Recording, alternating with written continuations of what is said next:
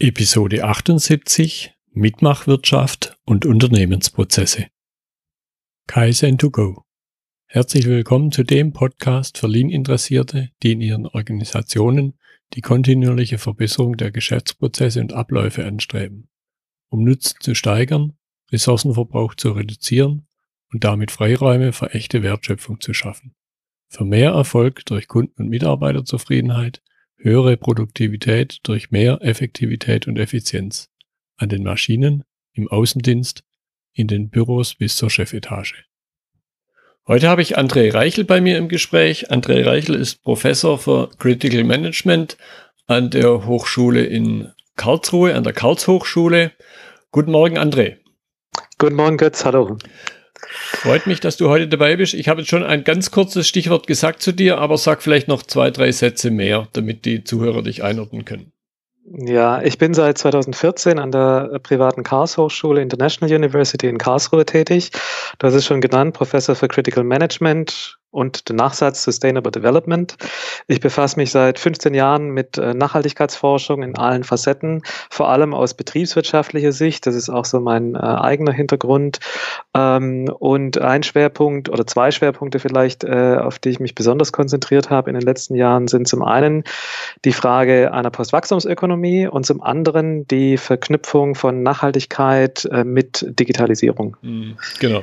Und das war für mich auch so ein bisschen der Auslöser A wo wir uns kennengelernt haben, nämlich auf dem Nachhaltigkeitsbarcamp in Karlsruhe. Mhm. Und B, dann dort das mitgelieferte Stichwort Digitalisierung, was mich jetzt eben über Geschäftsprozesse besonders interessiert. Du hast dann wunderbar, finde ich, wunderbaren Vortrag gehalten, wo es um das Thema Sustainability, also Nachhaltigkeit ging. Dort unter dem Punkt, wie du es selber ja genannt hast, 4.0. Mhm. Fand ich auch spannend, weil ich dann auch sehr schnell erkannt habe, ja, dieses 4.0 ist jetzt nicht nur so dahingesagt, sondern es sind ja diese vier Phasen drin der Nachhaltigkeit. Ich denke, das wäre ein guter Einstieg für die Zuhörer, wenn du die ganz kurz mal beschreibst. Ja, genau. Also diese Sustainability 4.0, das ist natürlich, da spiele ich natürlich mit äh, diesem äh, Nachsatz 4.0, auch wie bei Industrie 4.0 ähm, und meine damit aber zweierlei Sachen. Also zum einen natürlich diese Verknüpfung von Nachhaltigkeit und Digitalisierung und was das für äh, beides bedeutet eigentlich, aber auch so ein bisschen vor dem Hintergrund, dass Nachhaltigkeit selber natürlich auch gewisse Entwicklungsphasen als Begriff, als Konzept, als Leitidee hinter sich hat. Äh, und diese vier Phasen, ganz kurz, wie ich sie da vorgestellt habe auf dem Nachhaltigkeit Nachhaltigkeitscamp.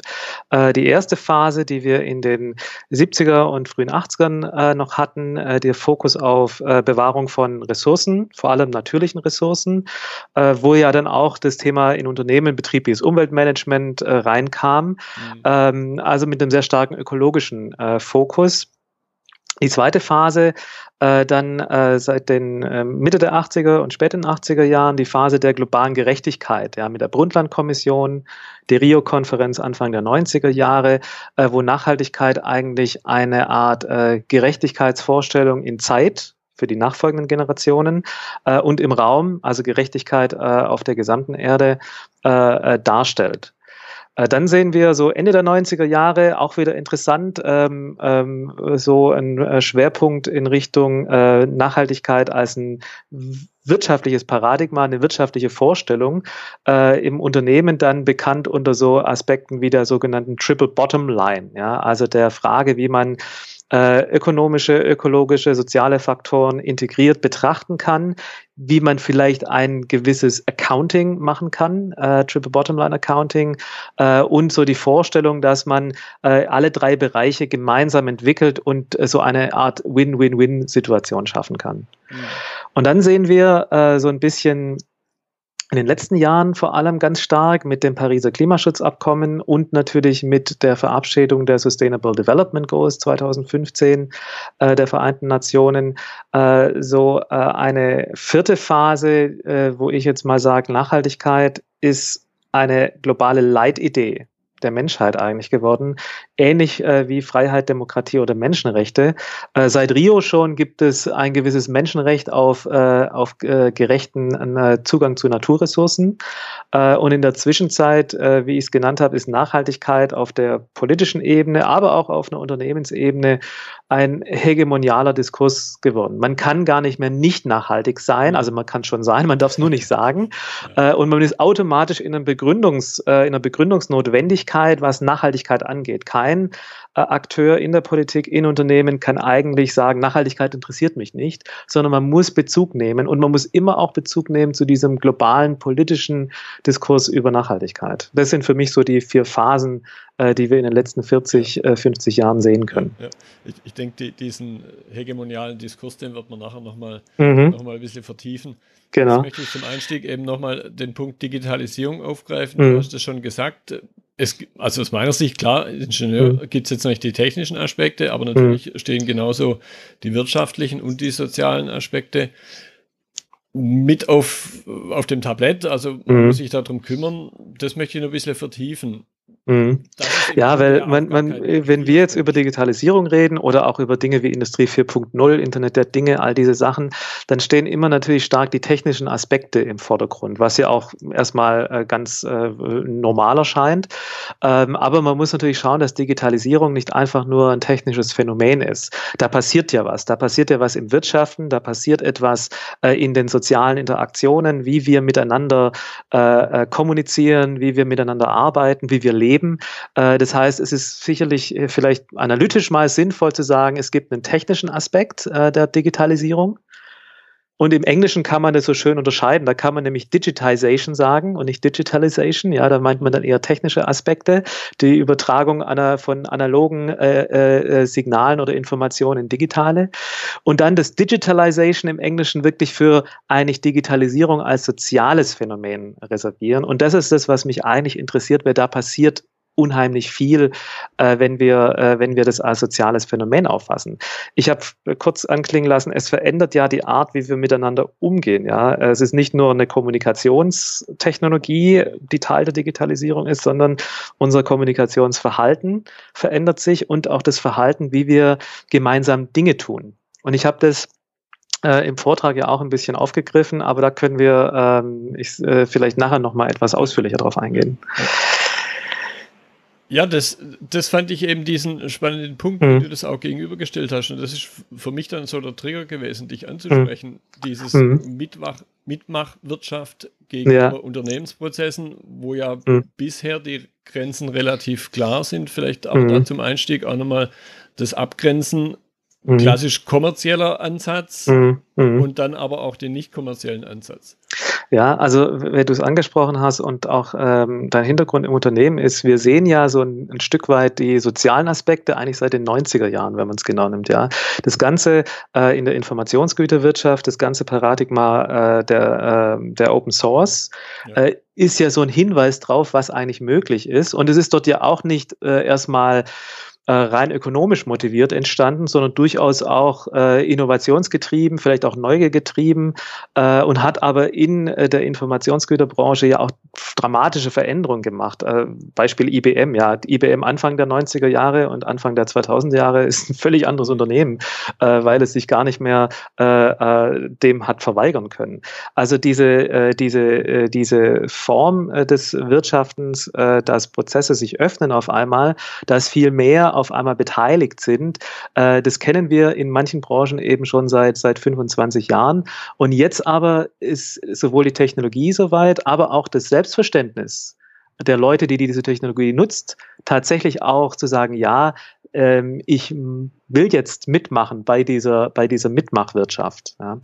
Ähm, und auch was du ähm, äh, jetzt angesprochen hast, kommerziell, nicht kommerziell, ich habe da ja zwei ähm, Aspekte so ein bisschen aufgegriffen, um zu zeigen, was man schon sieht. Äh, und natürlich ist so ein kommerzieller Teil dieser Mitmachwirtschaft das, was man als Sharing oder Shared Economy äh, bezeichnet. Ähm, also überall, wo Produkte äh, oder Produktbesitz durch Produktnutzung ersetzt wird, wo der Konsument äh, nicht mehr passiv ist, sondern durchaus aktiv mitmachen muss äh, und dann so eine Art Ökosystem entsteht ähm, äh, mit dem, dem Konsumenten als ein zentralen Punkt, aber mit einer klaren Gewinnerzielungsabsicht. Ja, also das ist auch so ein bisschen, was man sieht, äh, diese Open Source Idee, wenn man so will, äh, nicht mehr ganz äh, aus Neugier, sondern durchaus mit äh, dem Ziel, äh, Gewinne zu machen. Mhm. Und dann haben wir aber natürlich auch die Nutzung dieser Technologien außerhalb eines marktlich kommerziellen Zusammenhangs. Ja, das, was ich äh, äh mit dem Begriff der, der Commons äh, Economy identifiziert habe, also der Wirtschaft der Gemeingüter eigentlich. Äh, und so Beispiele aus der Sharing Economy kennen wir alle, Carsharing, Toolsharing, Couchsharing, ja, äh, oder auch Coworking, das sind alles so Ansätze. Ähm, und das andere sind dann aber eher Dinge wie zum Beispiel Repair-Cafés oder ähm, Gardening-Initiativen oder die guten alten Tauschringe, die in der Zwischenzeit auch digital äh, ablaufen. Ja, ja. ja, ich fand das eben spannend, dann, wie ich es gerade schon gesagt habe, was mhm. bedeutet das also plötzlich, wenn Konsumenten jetzt mitwirken? Was bedeutet mhm. das für die Unternehmensprozesse? Wenn ich da selber mhm. so ein bisschen an meine Historie zurückdenke, mhm. ich habe auch mal Software entwickelt und Open Source mhm. war da auch schon ein Thema. Wenn man da heute zurückblickt, das, was da alles existiert, kann man ja fast so weit meiner Ansicht nach gehen zu sagen, das wäre für ein einzelnes Unternehmen im Grunde inhaltlich und wirtschaftlich gar nicht stemmbar gewesen. So eine Sache wie Linux, nur mal um mhm. ein ganz typisches Beispiel rauszukriegen. Ja. Kann man sich ja fast nicht vorstellen, dass da jemand im Vorfeld diese Investition bringt, um dann zu hoffen, dass es vielleicht äh, anschließend angewendet wird. Also, was mich da noch interessieren würde, was mich äh, extrem angeregt hat, dieser Punkt, was bedeutet das für die Unternehmensprozesse, wenn plötzlich das Werkstor extrem durchlässig mhm. wird, aber nicht so sehr, wie das vielleicht bisher war, außerhalb vom vielleicht klassischen Produktionsprozess. Mhm. Open Source nehme ich rein. In die Entwicklung geht aber vom klassischen Produktionsprozess irgendwie so durch die Hintertüre. Während, mhm. wenn ich jetzt plötzlich jemand habe, der da an meinem Produkt fast mitwirkt, Mhm. Vielleicht auch im Erstellungsprozess, nicht nur im Entwicklungsprozess, äh, ist das ja ein gravierender Unterschied. Mhm. Nein, also das, und das sehen wir ja auch äh, verstärkt, also diese, die ganze Thematik Open Innovation, ja, die, die wir auch seit 15 Jahren äh, jetzt äh, kennen und wo Unternehmen versuchen darauf zu reagieren, ähm, dass man äh, Kunden einfach reinnimmt in schon Innovationsprozesse, äh, dass äh, Unternehmen wie Lego jetzt Leute quasi selbst ihr, ihr liebstes Lego-Spielzeug schaffen lassen und dann quasi voten lassen, welches produzieren wir dann davon. Also solche Sachen äh, sehen wir schon. Äh, das mag erstmal so spielerisch ausschauen, aber natürlich ist es für Unternehmen auch äh, äh, die Möglichkeit, einfach an, an Wissensbestände ranzukommen, die sie selber gar nicht ähm, haben und auch nicht schaffen könnten. Und natürlich auch zu signalisieren, wir sind auch offen für äh, Anregungen aus unserem Umfeld. Und gerade du hast Linux erwähnt, äh, so etwas hätte ein Unternehmen gar nicht angefangen, äh, weil die erste Frage wäre gewesen, da kann man doch gar kein Geld verdienen damit. Ähm, und das ist ja auch das Interessante an solchen Prozessen, ähm, dass ich Gewinnerzielung, aber auch wenn man so will, äh, Nicht-Gewinnerzielung, dass sich das so äh, hier balanciert so ein Stück weit. Äh, bei Linux war es ganz klar, ohne Linux hätten viele andere Anwendungen, die dann wiederum mit Gewinnerzielungs Absicht gemacht worden sind, äh, hätten die gar nicht entwickelt werden können. Also hier kommt so ein ganz interessantes kreatives Spiel äh, äh zwischen äh, Gewinnerzielung und anderen nicht ökonomischen Motiven zustande. Ja, ja und, und, da hast du ja so ein, schon schönes, wie soll man es nennen, Stichwort genannt oder ein, ein Begriff entwickelt, Producerism, mhm. wenn man sich das jetzt so im Hören nicht so recht vorstellen kann, dass das. User mhm. eben, das da drin steckt, ja groß geschrieben mhm. ist ja. als irgendwo eine, ja, wie du es genannt hast, soziale Logik. Mhm. Genau, also ich, ich habe diesen Begriff, den gibt es schon, schon eine Weile und er, er ist eigentlich so ein bisschen eine Wendung von dem äh, Begriff von Alvin Toffler des Prosumers. Ähm, und Producer ist, spielt da noch ein bisschen damit, um noch klarer zu machen, dass der User auch ein Producer ist eigentlich, also dass er mhm. mit erzeugt und dass wir diese Trennung ähm, äh, in dieser digitalen Wirtschaft nicht mehr so scharf eigentlich ziehen können. Ja, und dass auch ein Unternehmen alleine den Wert gar nicht mehr schaffen kann, sondern dass es eigentlich um äh, Co-Kreationsprozesse geht äh, und auch um Co-Kreativität, ja, äh, so dass wir diese, diese Wertschöpfung auch ganz anders äh, denken müssen, äh, eher im Sinne eines, eines, eines Ökosystems, in dem alle mitmachen. Und das wirft natürlich auch wieder große Fragen auf, weil das heißt von Unternehmen natürlich auch ein bisschen die Abgabe von Kontrolle an ihr Ökosystem. Ja, da kann man nicht mehr alles äh, von vornherein bestimmen. Äh, ist für, ist für äh, vielleicht IT-getriebene Unternehmen nicht so neu, aber für ingenieursgetriebene Unternehmen ist das in der Tat eine große Herausforderung. Ja, ich entsinne mich da an ein Gespräch, vor schon ein paar Jahren war das, mit dem Marketingleiter von einem Maschinenbauer. Mhm. Und da sind wir irgendwie in der Mittagspause sind wir auch drauf gekommen, Industrie 4.0 und solche Dinge. Und dann meinte er lapidar mit etwas verdrückter Miene, seine Geschäftsleitung hätte beschlossen, das ist kein Thema für sie. fand ich eine spannende Aussage. Weil mhm. ich, ich kann es aber ein Stück weit nachvollziehen, die Sorge, die letzten Endes da dahinter steckt, dass unter Umständen ja sich ganze Geschäftsmodelle irgendwo in Luft auflösen. Mhm. Das ist klar. Also äh, äh, das ist natürlich immer eine, eine Bedrohung erstmal für etablierte äh, Geschäftsmodelle, auch für etablierte Strukturen und Abläufe, die man hat. Äh, und es ist aber noch viel mehr. Es ist auch ein Bruch in der Logik und in der Kultur. Ja? Und das darf man nicht unterschätzen. Äh, wir reden seit 30 Jahren fast jetzt von so Dingen wie dem grenzenlosen Unternehmen, von virtuellen Unternehmen und von virtuellen Fabriken und was man alles in der Zusammenarbeit machen kann. Ähm, aber es hat offensichtlich äh, fast drei Jahrzehnte gedauert, bis äh, von diesen Vorstellungen, die man da hatte, dass man jetzt auch zur Tat schreiten kann. Und zwar nicht nur, weil die Technologien jetzt weiter sind, sondern weil die äh, Mitarbeiterinnen und Mitarbeiter und auch die Konsumenten äh, jetzt eigentlich auch bereit sind, das zu tun und es sogar vielleicht äh, von Unternehmen erwarten, dass sie da mitmachen können. Also insofern ist es für viele Unternehmen, die gerade mit dem Konsumenten direkt zu tun haben, vielleicht auch gar nicht mehr so die Frage, äh, sollen wir es machen oder nicht, also diese Mitmachwirtschaft hereinnehmen ins Unternehmen, sondern eher, wie macht man es? Und wenn man es nicht macht, äh, besteht schon die Gefahr, dass andere dann auf einmal die interessanteren ähm, äh, Produkte, die interessanteren Dienstleistungen anbieten und dann auch am Markt natürlich gewinnen. Ja, und dann eben irgendwann auch ein Protektionismus so vielleicht heute noch existiert, mhm. wenn man an Uber und sowas denkt, also mhm. Taxi. Oder in, in, manchen Bereichen dann es noch gelingt, Airbnb mhm. etwas fernzuhalten, aber früher oder später, glaube ich, wird man da überrollt werden. Äh, sicherlich wird es da auch natürlich regulatorische Eingriffe geben, um gewisse Auswüchse dann äh, äh, zu, zu begrenzen, was auch notwendig ist. Ähm, aber äh, was sicherlich nicht funktionieren wird, ist äh, durch, ähm, sei es jetzt durch Gesetze oder auch durch das unternehmerische Augen zu, solche Entwicklungen einfach auszusitzen. Also das wäre fatal für jedes Unternehmen, einfach so zu tun, ach, der Staat wird es schon verbieten oder das geht dann wieder weg, wenn ich die Augen zumache. Ja, ja.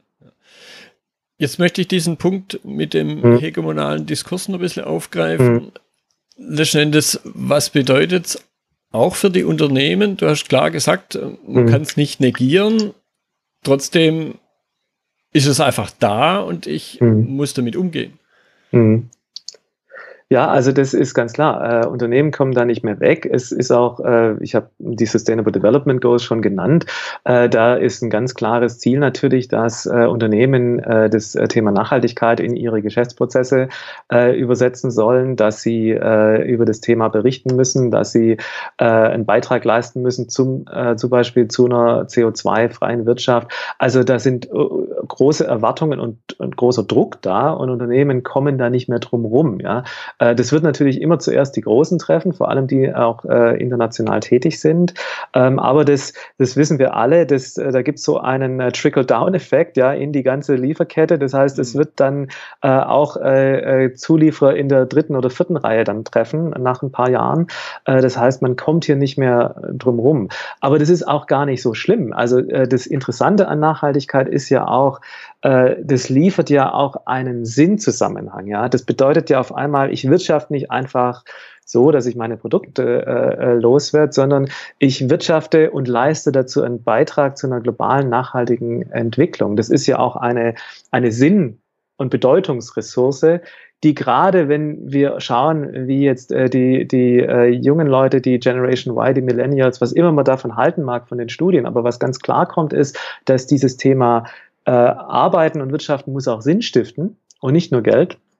dass das ganz äh, zentral äh, eigentlich äh, wird und noch stärker äh, in den Vordergrund kommen muss. Und da, glaube ich, ist es auch eine Chance für Unternehmen, diesen, diesen Referenzrahmen Nachhaltigkeit zu nehmen und zu akzeptieren und zu sagen, genau und deswegen wirtschaften wir nämlich auch. Ja, und da leisten wir einen klaren ökologischen und sozialen Mehrwert mit dem, was wir hier tun. Ja, und, und, und das dann eben, äh, würde ich sagen, auch auch offensiv zu sagen. Du hast die mhm. Chance schon gesagt in dem Augenblick. Äh, eine Minute vorher hatte ich mir sie aufgeschrieben als Stichwort, weil es eine Chance ist, dann es auch ja, ein Stück weit messbar darzustellen, dass ich da was tue und jetzt nicht nur irgendwie so, sagen wir, abstraktes Wolkenkuckucks habe. Mhm. Ich schaut her, wie, wie toll ich bin, vielleicht als Unternehmer, sondern es ist mhm. dann eben messbar und auch genau. vergleichbar dadurch. Ja, genau. Also das, und es ist auch klar, äh, dass wenn Unternehmen da mal anfangen damit, dann sind sie natürlich accountable und dann werden auch andere Leute, dann werden zivilgesellschaftliche Organisationen, da wird die Politik, da werden Kunden, da werden auch die Konkurrenten ganz klar drauf schauen. Äh, und äh, wenn man da versucht, Greenwashing zu machen und nur so zu tun, als ob, das wird schnell entlarvt. Und da haben Unternehmen auch wenig Chancen. Und die Gefahren, die da sind, man sieht es jetzt natürlich auch in der Automobilindustrie, wenn das Thema ähm, Abgaswerte und wieder äh, unter Umständen vielleicht geschummelt wird oder zumindest ein bisschen die Realität gestreckt wird, äh, das zerstört Vertrauen in so eine, äh, in, eine, in eine Industrie, in Unternehmen. Und wenn Vertrauen mal weg ist, ist es schwer, das wieder aufzubauen. Und das hat dann ganz praktische Auswirkungen äh, in die Politik hinein, in äh, die Kunden hinein und natürlich auch, es öffnen sich auf einmal Chancen für neue Unternehmen, die das Thema Nachhaltigkeit vielleicht auch in Kombination mit äh, Digitalisierung und den Kunden mit reinzunehmen, die dann auf einmal eine Öffnung haben ähm, und dann ändert sich eine Branche radikal. Ja, ja. So, jetzt möchte ich zum, zum Abschluss einen mhm. Begriff aufgreifen, den du genannt hast. Der war für mich, kann ich ganz klar und offen sagen, völlig neu. Konviviale mhm. Ökonomie. Sagt da noch ein, zwei Sätze. Ja, mhm. also das war für mich so ein Ausblick, was könnte eine neue Leitidee sein äh, für äh, ein, ein, nachhaltiges Wirtschaften, wenn man den Nachhaltigkeitsbegriff nicht überstrapaziert. Und da ist für mich der Begriff der Konvivialität eigentlich sehr interessant. Vor allem, wenn wir eben Nachhaltigkeit als ein, ein Sinnelement des digitalen Wirtschaftens nehmen, ja, also als im Kern der Mitmachwirtschaft sehen.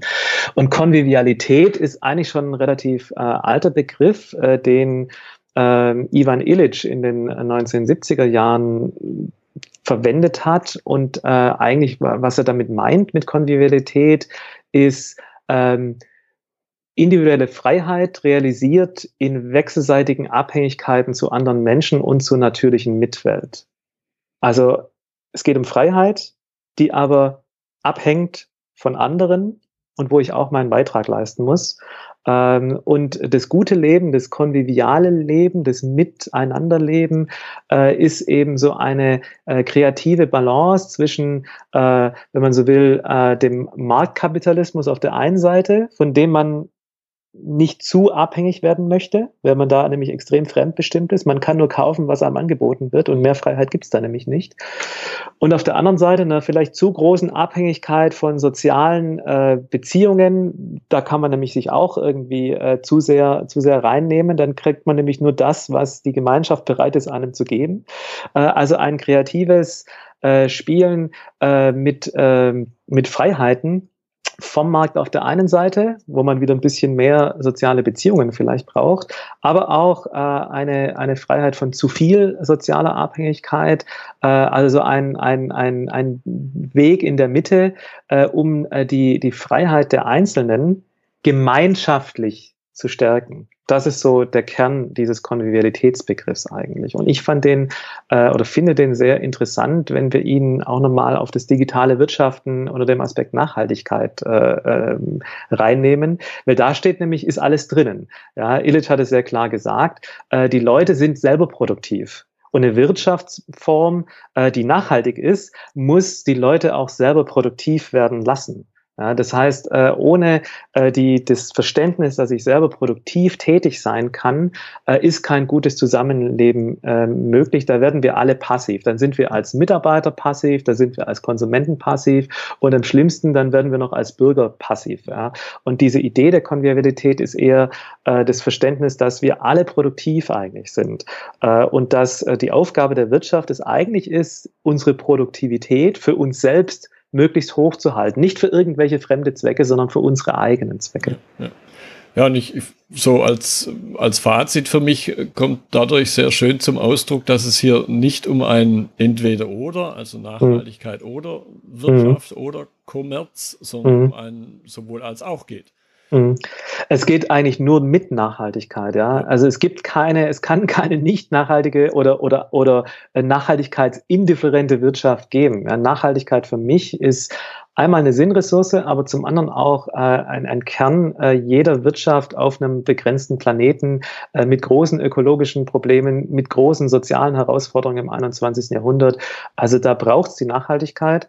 Ähm, aber, und das denke ich auch, äh, die digitale Wirtschaft und hier wieder Digitalisierung als soziales Phänomen, als eine Veränderung der Art des Wirtschaftens, ist, glaube ich, auch ein ganz interessantes Mittel, um Nachhaltigkeit auch auf eine, auf eine, äh, auf eine äh, neue Weise, auf eine äh, freiheitliche und auch selbstermächtigende Weise umzusetzen. Hm, hm. Ja.